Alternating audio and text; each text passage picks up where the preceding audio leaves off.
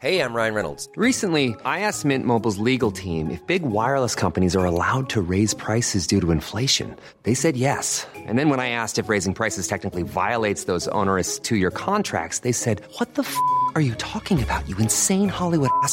So to recap, we're cutting the price of Mint Unlimited from $30 a month to just $15 a month. Give it a try at mintmobile.com slash switch. $45 upfront for three months plus taxes and fees. Promo rate for new customers for limited time. Unlimited more than 40 gigabytes per month. Slows. Full terms at mintmobile.com. Good afternoon from the Daily Beast. I'm Barbie Nadeau in for Brooke Howard. It's Tuesday, December 8th, and here are the top six stories the cheat sheet team is watching right now. Scientists from the Food and Drug Administration cleared the way for the approval of the Pfizer BioNTech coronavirus vaccine for use in the United States in a set of papers published Tuesday morning.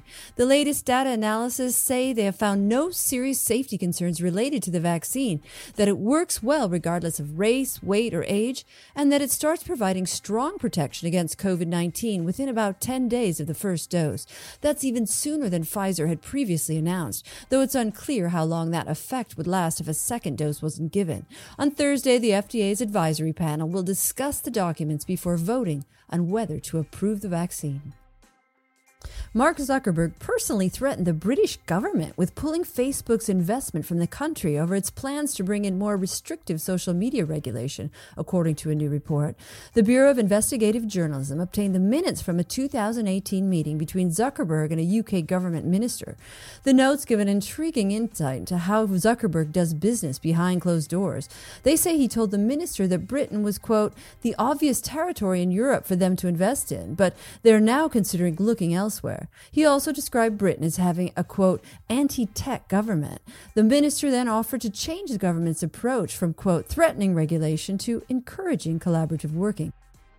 The Arizona Republican Party has asked supporters if they're ready to fight to the death in support of President Donald Trump's doomed attempts to cling on to the presidency despite last month's election loss.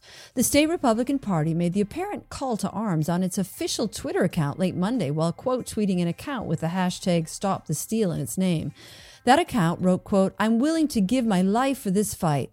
In its quote tweet, the Arizona Republican Party wrote, quote, he is, are you? The party then tweeted a clip from Rambo with the quote, this is what we do, who we are, live for nothing or die for something. Arizona certified its election results last Monday, awarding the state's 11 electoral votes to President elect Joe Biden. An 81 year old British man named William Shakespeare has become the second person in the world to receive a fully approved coronavirus vaccine. Shakespeare followed a 90 year old woman named Margaret Keenan, who was the first person to receive the Pfizer BioNTech vaccine. Keenan, who turns 91 this week, received the jab while wearing a penguin themed Christmas t shirt and described it as the quote, best early birthday present she could ever have, adding, quote, it means I can finally look forward to spending time with my family and friends in the new year after being on my own for most of the year. Some 800,000 doses of the Pfizer vaccine will be given to Brits in the coming weeks. Far from stopping people from traveling illegally from Mexico to the United States, President Donald Trump's border wall project may have actually encouraged it. Two whistleblowers have alleged that contractors helping to build Trump's wall illegally smuggled armed Mexican guards over the border to enlist them to watch over the construction sites.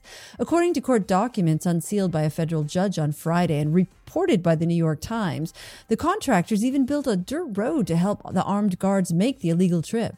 An unnamed supervisor at the Army Corps of Engineers is accused of approving the operation. The U.S. Customs and Border Protection Agency has so far refused to comment on the allegations. Pfizer has told the Trump administration that it might not be able to supply more vaccine doses to America until late June or even July, the Washington Post reports. The drug maker has reportedly told the U.S. that other countries have already snapped up most of its supply, leaving no more to be sent to the United States. The supply issues could set back the Trump administration's ambitions to vaccinate most Americans by late spring or early summer. It follows a New York Times report that said Trump administration officials turned down an offer from Pfizer to sell extra doses of the vaccine to the U.S. last summer. However, Trump officials denied that ever turned down additional vaccine doses in a call with reporters and said they were, quote, absolutely confident the U.S. will have enough vaccines for everyone who wants one by the next summer. That's all for today. Check back every weekday morning and afternoon for more of the news you need to know. Find us on your smart speaker or wherever you listen to podcasts.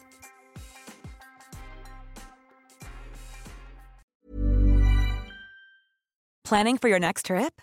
Elevate your travel style with Quince. Quince has all the jet setting essentials you'll want for your next getaway, like European linen, premium luggage options, buttery soft Italian leather bags, and so much more. And is all priced at 50 to 80% less than similar brands. Plus, Quince only works with factories that use safe and ethical manufacturing practices. Pack your bags with high-quality essentials you'll be wearing for vacations to come with Quince. Go to quince.com/pack for free shipping and 365-day returns.